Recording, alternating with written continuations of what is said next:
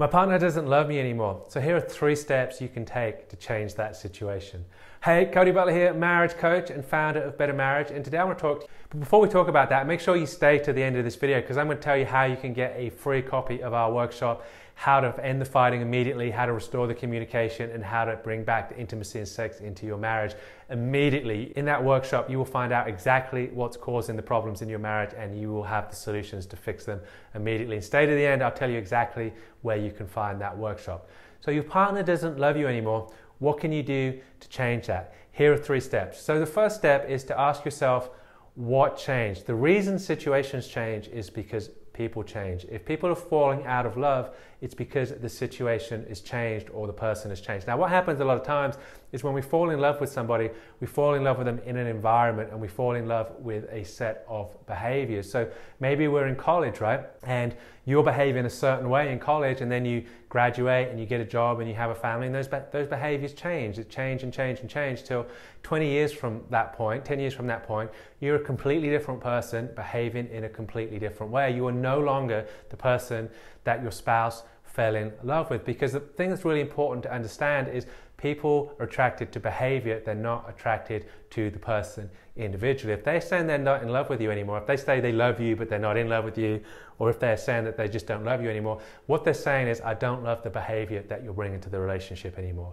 I don't love the situation that's been created here something's changed. So when people fall out of love, it's because the situation has changed. So the first thing to do is to identify what was I doing, what were we doing when we fell in love, and to try and get back to that in some shape, form, or fashion. Now, a real world example of this is me and my wife. When we were met, we were professional musicians, and every night we were playing out in public. We were making our money through music. And obviously, we were playing music together every day. Then we get married, we have kids, and of course, that doesn't really pay the bills. So I have to get a job. She has to do other things and the music slowly starts to leave the relationship and we're not playing out we're not gigging anymore we're not writing music together we're not playing. And before you know it we get to a point to where the ground the common ground that we came together on and the things that we were doing when we fell in love have completely gone. Now is it possible to go back to that situation and be professional musicians working every night traveling all over the country and the world? No absolutely not. We can't. We've got a family and we've got kids now. But can we bring about elements of that relationship or previous relationship into our current relationship? And the answer to that question is absolutely yes.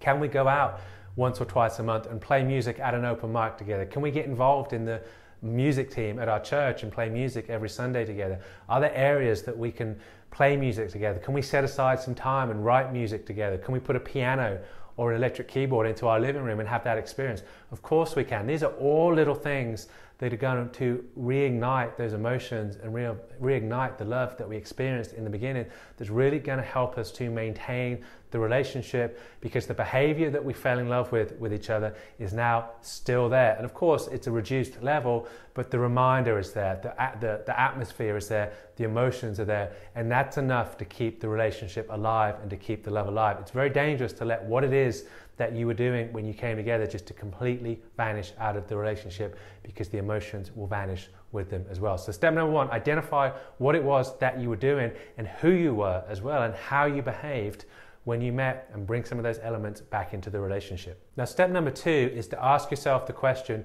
who would I have to be for my partner to love me again?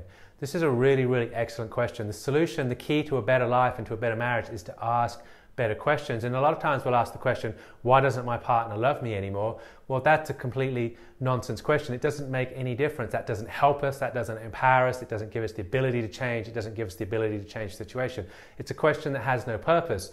A better question is, who would I have to be? What would I have to become for my partner to love me again? Now, when we ask that question and we start to come up with the answers, it gives us grounds to take action. It empowers us to take a solution or to make a solution and it doesn't involve the other person. So a lot of times when our partner falls out of love, love with us, we try to work on them. We try to change them and we try to make them be somebody who would love us instead of looking at ourselves and going, okay, who would I need to be and what would I need to be for my partner to love me again and how would that work? What can I do to take those steps?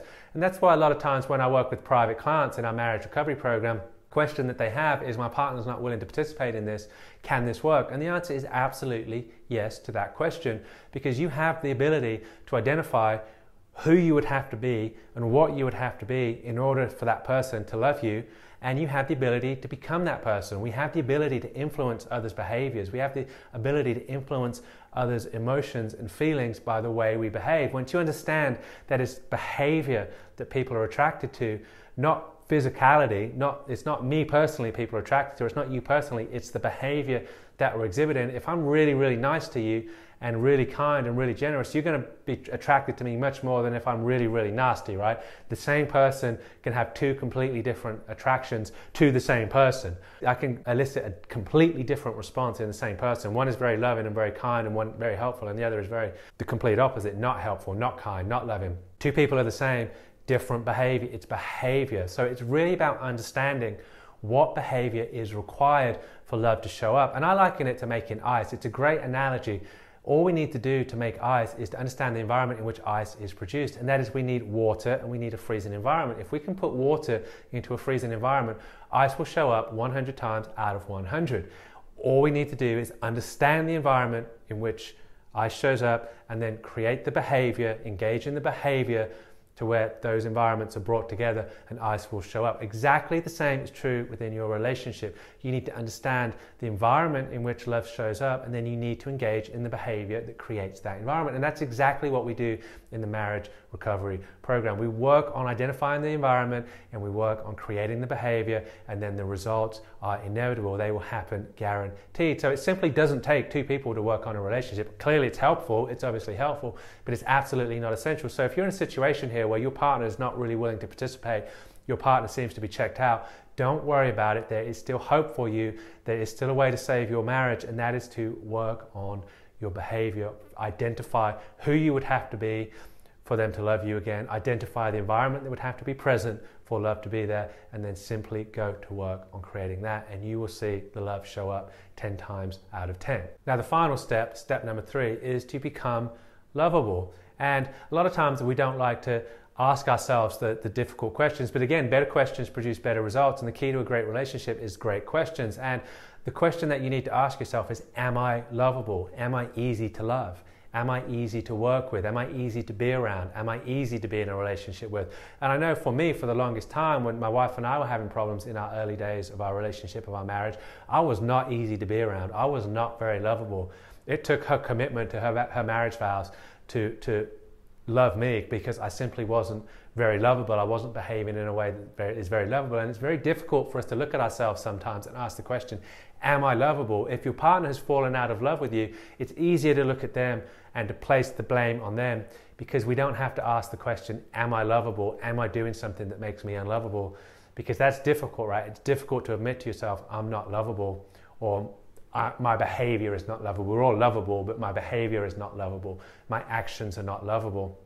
But when we do that and we can bring truth and honesty to the answer of that question and say, Am I a lovable person right now? Or am I behaving in a way that's lovable? If the answer is no, then again, we have a platform to take action. We have a framework to take action. We know what we need to do and we have, we have the authority and the position to do it. We can work on ourselves we can bring about the change within ourselves. We can make ourselves or our behavior lovable. We can create the environment in where love can flourish. And it simply doesn't involve the other person at all. A lot of times when I work with couples and this situation where one couple is one of the couple has fallen out of love, one person has fallen out of love, they'll say, I just can't be with you anymore. I, I love you to death and I always love you. I just can't be with you anymore.